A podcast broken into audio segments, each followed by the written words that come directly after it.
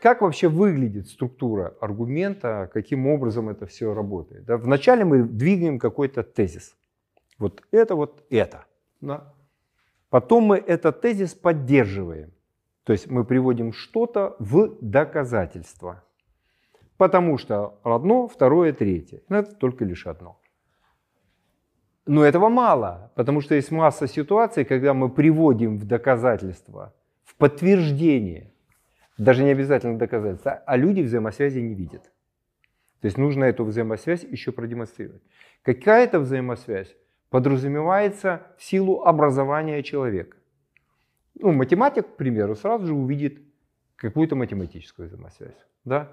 Логик увидит несоответствие. Да? То есть наличие какого-то профессионального контекста, у которого есть свои представления о системе взаимосвязи, они, безусловно, меняют вот эту третью задачу, демонстрацию взаимосвязи. Именно поэтому, ориентируясь на разную аудиторию, на э, свой борт, на своих сотрудников, на просто на исполнителей, на рабочих, на потребителей, на прочих стейкхолдеров, каждый из которых совершенно особ, мы не можем быть уверены в том, что один и тот же аргумент или набор одних и тех же аргументов будет воспринят всеми этими разными э, аудиторами. Раз. И во-вторых, что просто приведение аргументов достаточно, чтобы была понятна взаимосвязь. Нет, этого недостаточно. Ценится точность и простота аргументации.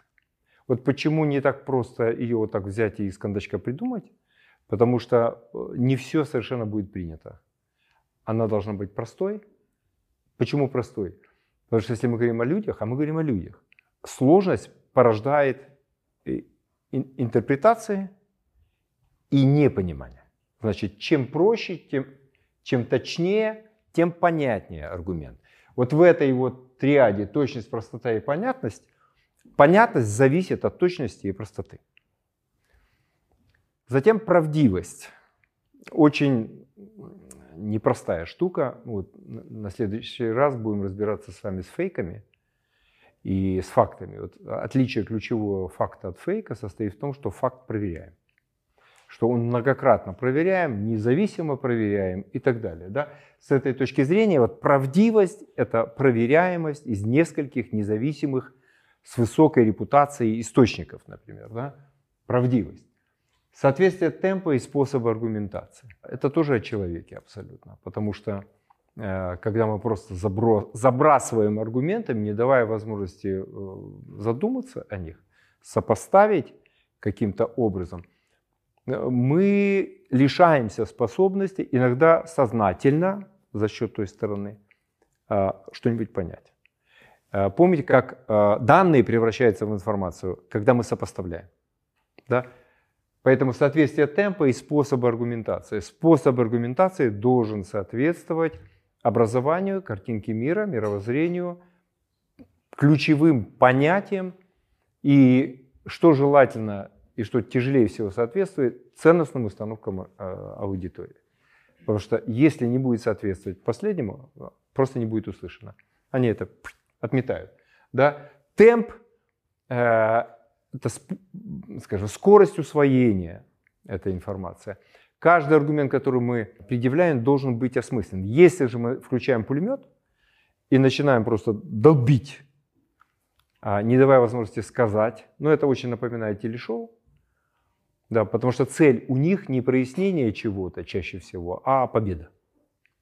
Когда человек в лучшем случае просто плюнет и уйдет. Или сдастся, потому что ему нечего сказать. Ему в этом случае дальше скажут, ну видите, вам нечего сказать. Он молчит. Мы не осознали этого всего.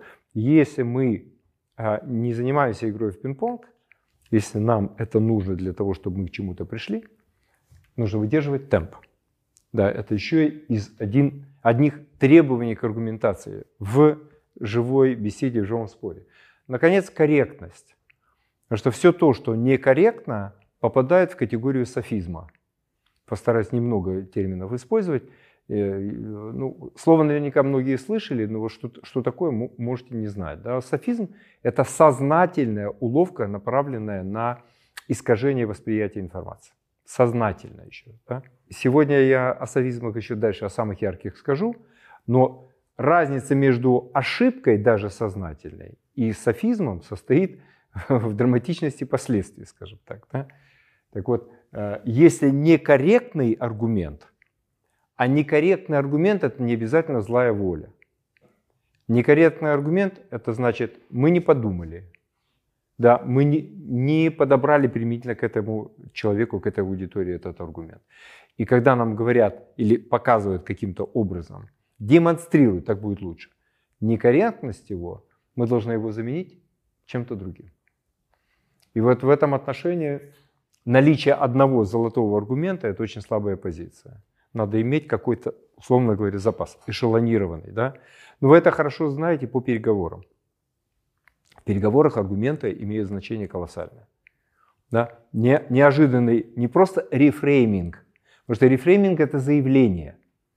А вот теперь аргументы, доводы в пользу этого нового взгляда. Это очень важная штука. Если они затем будут оценены как существенные, можете изменить вообще, в принципе, ситуацию. Да? Ну и отсутствие офтопиков э, – это как бы ну, просто нормальный тон.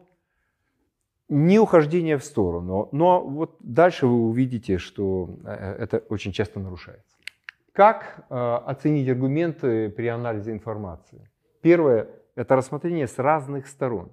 Вот этот принцип, кстати, всплывет сегодня в завершении, когда, будет, когда я буду демонстрировать инструмент анонсированной. Так вот, каковы за и против предлагаемого решения? Только за не должны быть, да? только против не должны быть. Есть принцип сбалансированного рассмотрения. Поэтому берем лист бумаги, ставим плюсик-минус и сравниваем, списки делаем. Да? Даже если у нас замечательная память и так далее, это очень просветляюще. Да? Каковы ваши ошибки? Есть ли кто-то, кто придерживается иного, чем вы мнение относительно ваших идей? Наличие хотя бы одного такого человека очень вразумляет. Если это внутренний критик внутри организации и дать ему возможность э, высказываться, то дискуссия становится конструктивной. Хуже, когда аргументы на самом деле существуют, но их никто не высказывает. Да? Какое влияние ваше решение окажет на других? Вот это вопрос к вам или тоже для отдельного обсуждения – когда вы формируете решение, да, потому что мы должны посмотреть не только рациональную сторону, каков будет результат, но и то, как этот результат и промежуточные его там, этапы будет восприниматься другими людьми. Какое конечное воздействие на разные совершенно людей это окажет. Ну, как сейчас, можно сколько угодно там, э, сомневаться в наличии логики там, у канадских водителей – который перегородил пункты э, на, на границе со Штатами. Да? Но их логика, вот их взгляд очень простой. Где моя свобода? Да? У них перед глазами их жизнь до, их жизнь сейчас. И они не понимают, не воспринимают ни одного ни довода логического, ни предупреждения, и, следовательно, не видят взаимосвязи между доводами и предупреждениями, которые им направляет власть. Более того, которые им направляют даже их коллеги, которые вакцинированы. 10% не верят, и ничего с этим сделать нельзя в демократическом обществе, например. Да? Что-то будут делать, уже начали. Да? Так вот, важнейший вопрос, какое влияние это окажет на других. Затем, кто может не согласиться с предлагаемым вами решением? Если это люди влиятельные не в смысле занимающие высокое социальное положение, а в смысле возможного их воздействия на реализацию вашего решения, вот тогда это, наверное, должно привести к тому, что вы пересматриваете какие-то свои планы. Именно поэтому анализ стейкхолдеров обязательно включите пунктом the must в любые решения, связанные со своей коммуникационной политикой, если вы связаны, если вы делаете что-то, что воздействует на, не только на рынок, но более широкие э, группы людей. Ну и, соответственно, а, если вы в курсе доводов, которые они предлагают в поддержку, то тогда вы настраиваете более адресно точно свою аргументацию. Что-то отбрасываете специально, что-то усиливаете. Вопрос же не в наличии просто аргументов, а, а в наличии эффективных аргументов. А эффективный аргумент – это тот, который убеждает. Тот, который вот связь, раз, два, три, да, то есть утверждение, аргументы и демонстрация взаимосвязи делает очевидной в глазах этих людей. Еще раз подчеркну, в глазах этих людей. А так как все люди разные, то и делайте выводы. Все это достаточно. Это не, не о математике уже, да? это о смыслах. Наконец, о каких ключевых моментах, моделях и взглядах вы должны помнить при оценке мнений. Это вам решать, определяется ситуацией конкретной. Окей, ну и последствия вашего решения теперь уже не только на других, но и на, на более широкую среду. Именно поэтому сейчас, например, когда говорят о оценке эффективности деятельности бизнеса, то приводят Э, а, и пользуется, не приводит, а пользуется рамками triple bottom line. То есть, грубо говоря, мало говорить о финансовых результатах, мы обязательно должны учитывать социальные результаты, мы обязательно должны учитывать экологические результаты, как бы ни было. И несмотря на то, что целый ряд а, предприятий бодро сейчас используют эту формулу, это не значит, что они даже будут это использовать. То есть они об этом заявляют. Ну, например, тот же самый Amazon заявил, что они к 50 году станут а, не просто карбоннейтральными, но они смогут ликвидировать весь тот углерод, да, то есть связать, каким-то образом изъять атмосферу, да, а, который за всю деятельность этой организации они выбросили в атмосферу Земли. При дальнейшем же, в общем-то, журналисты, они же такие вредные ребята, да, залезании за шиворот э, товарища Безоса и так далее, выяснилось, что они еще сами не очень знают, как им это удастся сделать. Вот это очень интересная такая связка, да? Но уже сам довод, вот, да, намерения и так далее – Э, прозвучал. Вот поэтому последствия нашего решения, они могут быть не только там, эмоционального свойства и так далее, они могут вполне физического свойства быть. И э, они, в свою очередь, могут превратиться в аргумент, с которым сложно спорить, потому что там есть единицы измерения, методика измерения, э, влияние на человеческую социальную жизнь да, и так далее. Если вы это находите. Окей, хорошо. Но совершенно понятно, что чтобы хорошо критически мыслить, лидеры должны изучать логические ошибки. А логические ошибки двух типов. Свои собственные, чтобы их не совершать. Да? Ну и как бы общий набор.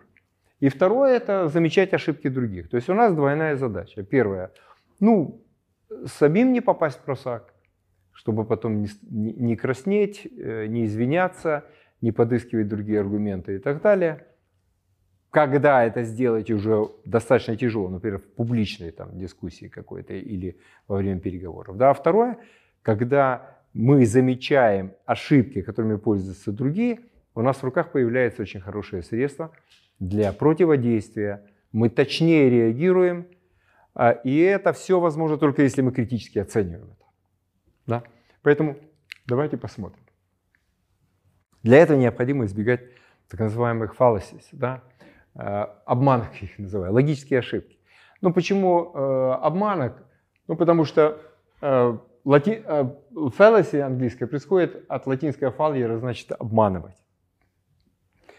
Даже когда мы ошибаемся сами по себе, мы обманываем себя.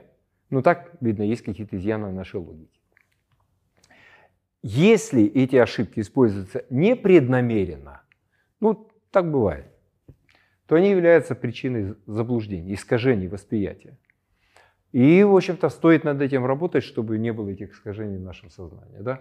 Потому что мы считаем, что вот убедительный аргумент, он всеми будет воспринят замечательно, но волшебное слово «всеми», которого надо бояться очень серьезно, да? оно уже должно бы, в принципе, нас привести к мысли о том, что мы ошибаемся. Да?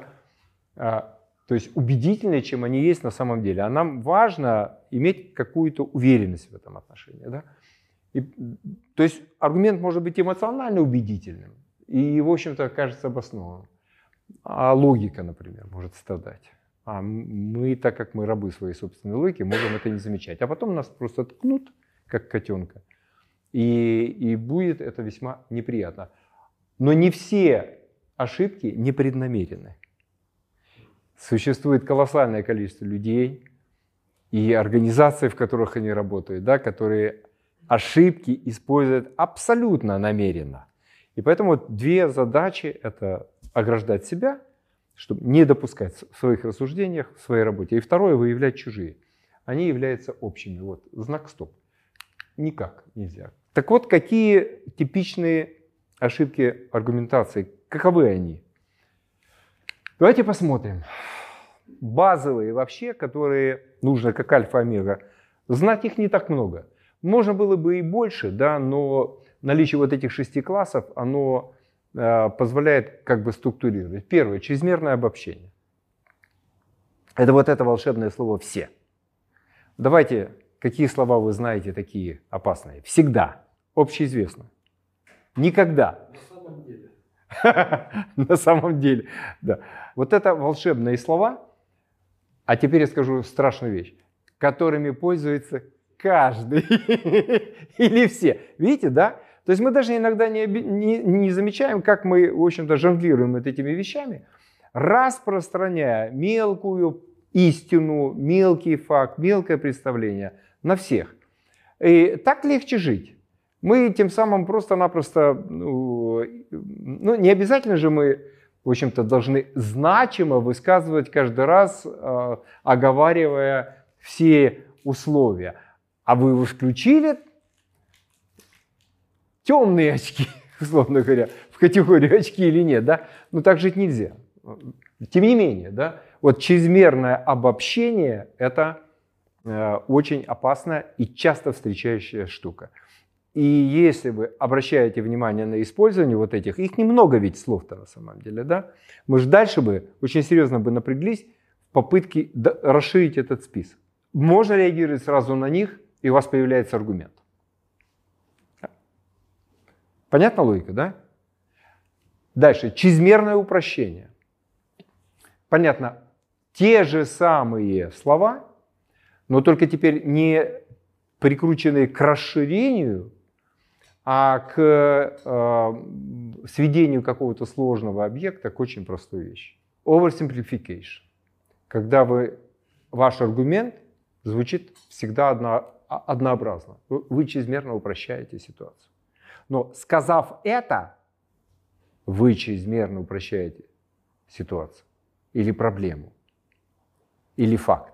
Вы должны привести в подтверждение этого что-то, что продемонстрирует то, что это куда более сложно, чем та логика, которую вам предложили э, для э, рассматриваемого вопроса. Далее идет непонимание контекста. Это, наверное, причина ну, подавляющего большинства вообще наших ошибок.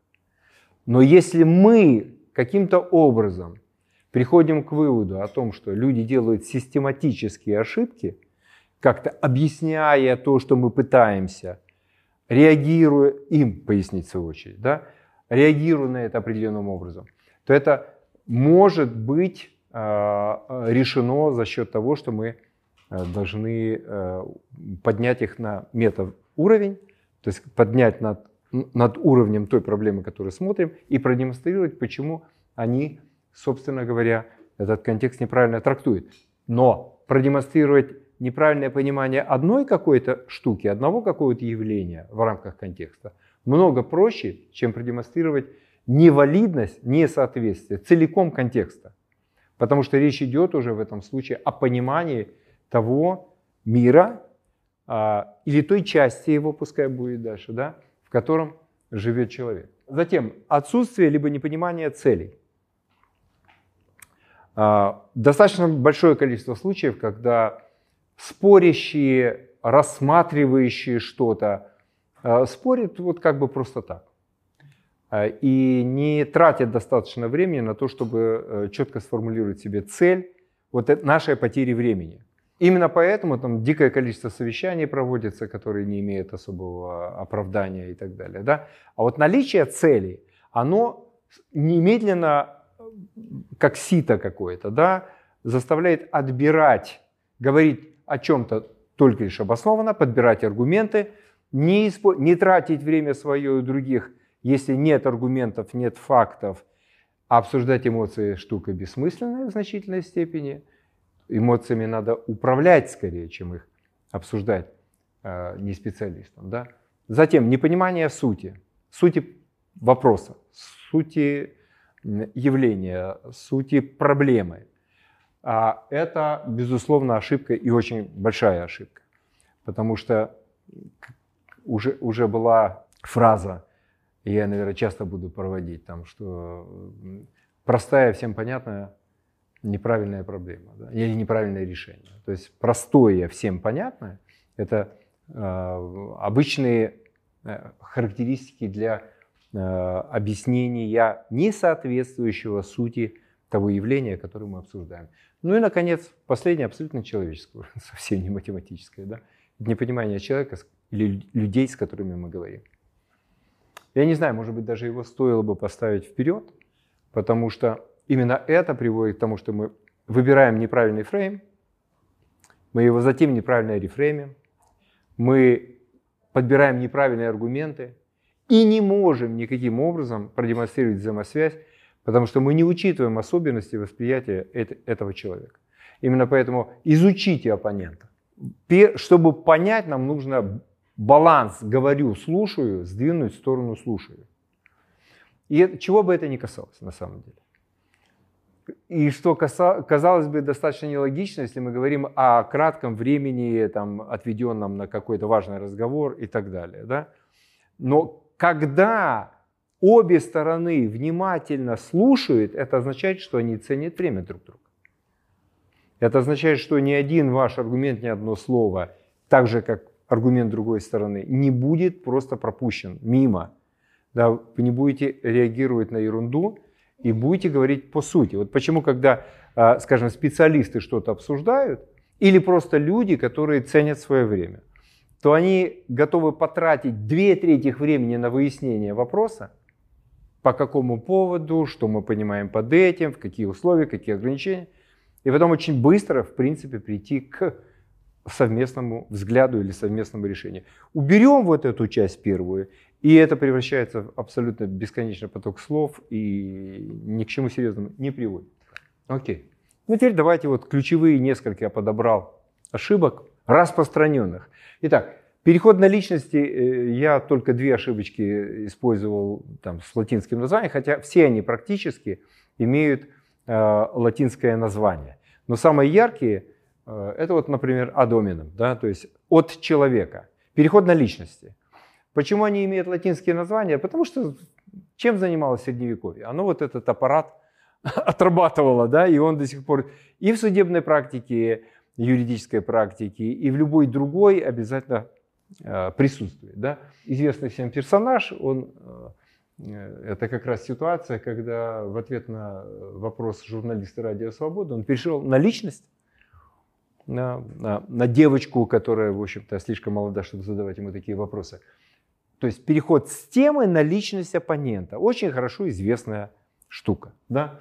То есть привлечение к каким-то особым обстоятельствам оппонента, отход от темы. Вот Жванецкий в свое время, у него есть такая гениальная фраза, что может сказать хромой о искусстве Герберта фон Караяна? Ну, Краян, известный, в общем-то, глава э, Венской филармоники, э, и Берлинской оперы он был и так далее. Он был хромым, да, он все время с палочкой ходил. Но когда ты это знаешь, то это превращается э, в шутку от Жванецкого, да, основанную на том, что, ну да, если мы начинаем обшучивать особые обстоятельства человека, мы отвлекаем внимание. То есть задача такого, такой ошибки вывести из себя. Например, противодействие. Нападайте на аргумент, а не на того, кто его выдвигает. Вот здесь бейсболист Йоги Бера, который, в общем, отличался при том, что, ну, в общем-то, за два метра такая накачанная гора мускул и вообще легенда, он был, мягко скажем, некрасив. Ну, вообще, распространенное мнение, которое придерживает, мужчина не обязательно должен быть красив в каком-то таком э, э, э, художественном смысле, да, вот когда ему подобную вещь сказали, типа того, что вот с таким лицом, он сказал, ну, я некрасив, ну и что? Я что-то не видел, чтобы кого-нибудь било его лицо.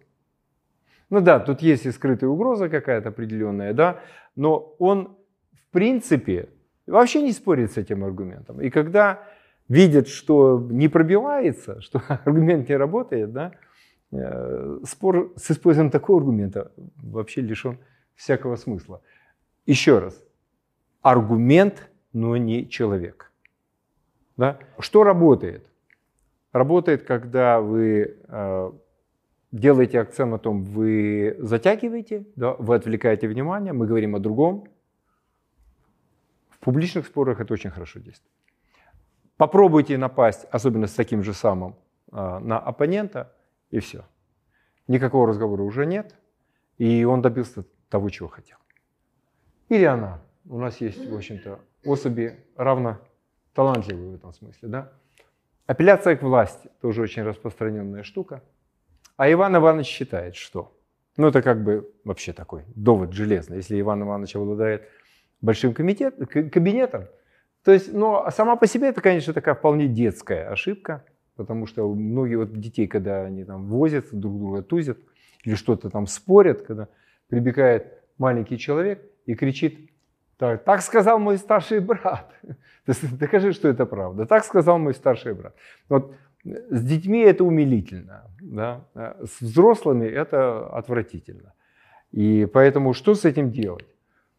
Ну, например, я восхищаюсь президентом за то, что он является хорошим образцом для подражания. Ответ. Нью-Йорк Таймс пишет, что он паршивый образец для подражания, так что вы ошибаетесь. Авторитет авторитетом как это говорю, есть японская такая пословица, всегда найдется что-то, что выше того, что выше всего. Да стоит только поискать. На самом деле находится, да? И поэтому, ну вот, рекомендация Канемана, не спешить. Когда мы спешим, из нас вылезают прежде всего эмоции. Вот немножко подумал, нашел. И вот таким вот образом выбил почву из-под ног а, оппонента. Понятно, как работает механизм, да? Но это вот две таких простых ошибочки. Дальше. Да, то, что кто-то находится во власти, не означает, что он всегда прав. То есть это вот смысл того, что мы должны донести. Да? То есть сама позиция вовсе не означает ни экспертной силы, ни какого-то там человеческого авторитета, ни прочих всяких вещей. Да? Это всего лишь кресло. Постхок.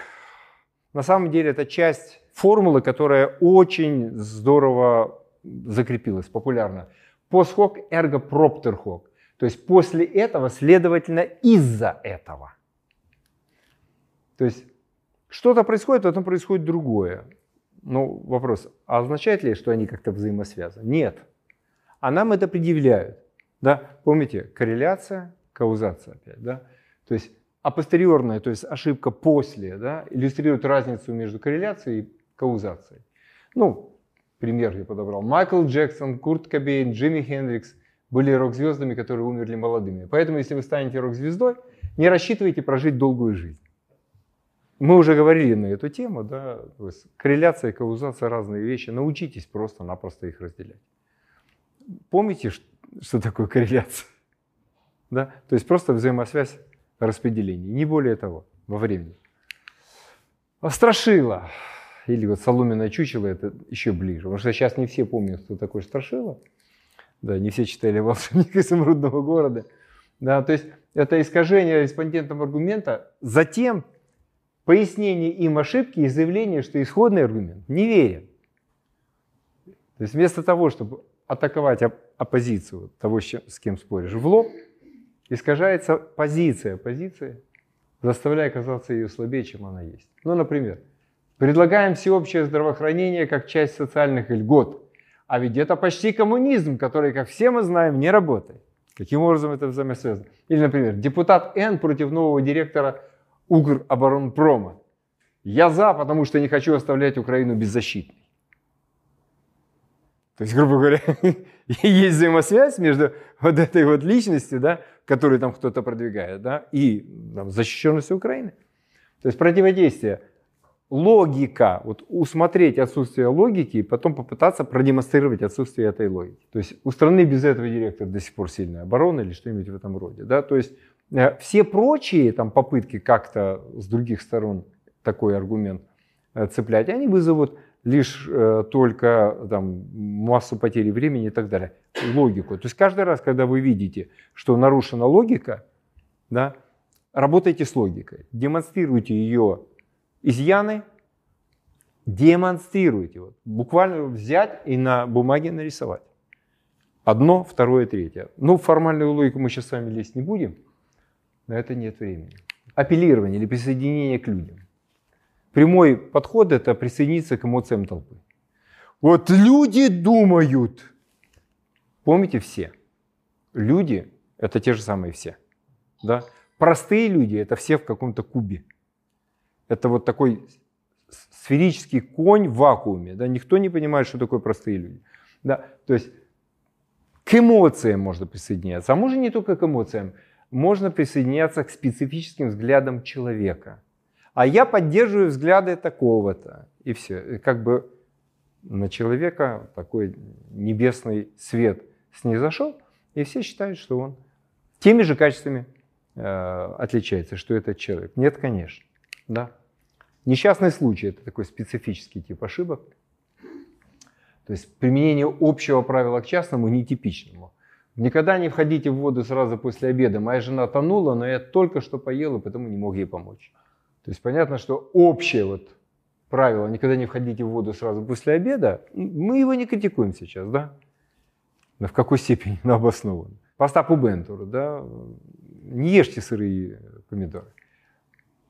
И абсолютно нетипичный случай. В целом-то, в принципе, когда видишь такую конструкцию, она производит скорее комическое впечатление, но тем не менее, да. Апеллирование к традиции, вот еще очень важная штука. Это консерватизме скорее, да, мы всегда так делали, вот ответ, когда звучит. То есть один из самых быстрых способов утратить доверие на самом деле, да, вот это вот э, ощущение того, что вы занимаете продуманную, действительно профессиональную позицию. Основано на предположении, что старые идеи лучше, что задача лидера предотвратить изменения. Да, тут часто приходится встречаться из-за того, что есть две роли вообще на предприятии, вообще в бизнесе. Предприниматель и менеджер. И они разные. И чаще всего их соединить в одном человеке практически невозможно. Потому что задача предпринимателя, ну, об этом, это разрушать. Задача менеджера сохранять, приумножать, развивать.